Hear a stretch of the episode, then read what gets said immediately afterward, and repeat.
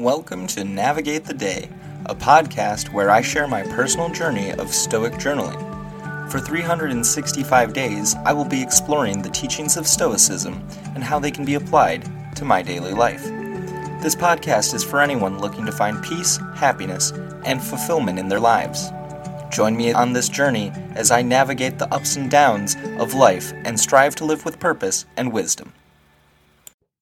Hello, and welcome to Navigate the Day.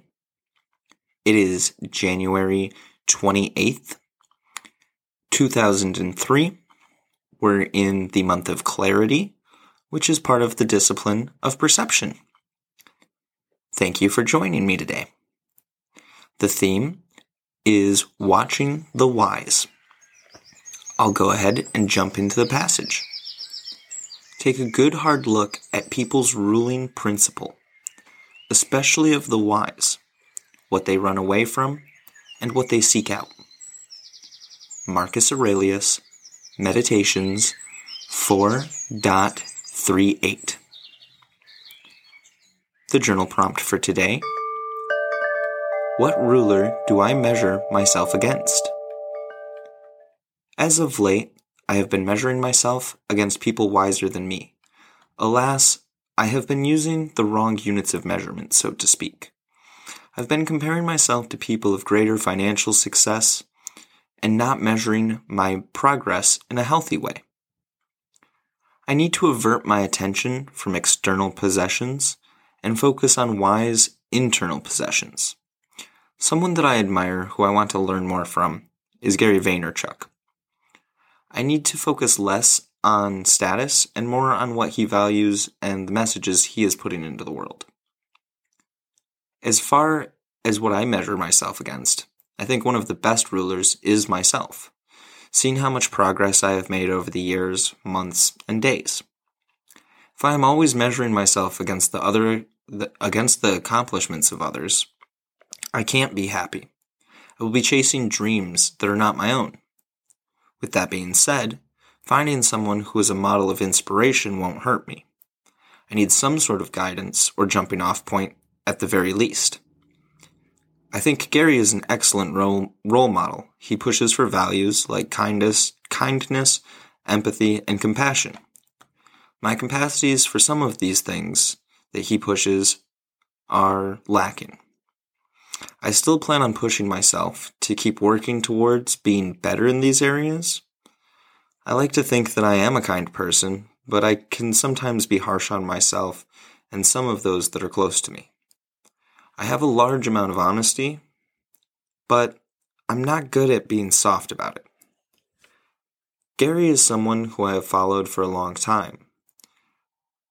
So the reason the lessons he tries to teach haven't sunk in yet is I haven't allowed it to or taken action on them as much as I maybe should. It would be unreasonable to only follow one visionary, one model of what is good. So I also need to seek new people and things to measure myself against while I'm at it. I need to sit down with myself and dig into what kind of person I want to be and what kind of life I want to be living. From there, I will be able to narrow in on more rulers to measure myself against and strive to be like, thus bringing myself closer to being my authentic self. If my map doesn't have a legend to show me landmarks and destinations along the way, I will most definitely become lost, so why risk it? The subject I am the most interested in is stress, and more importantly, how to become better at handling it. Stress affects all people, no matter their position in this world.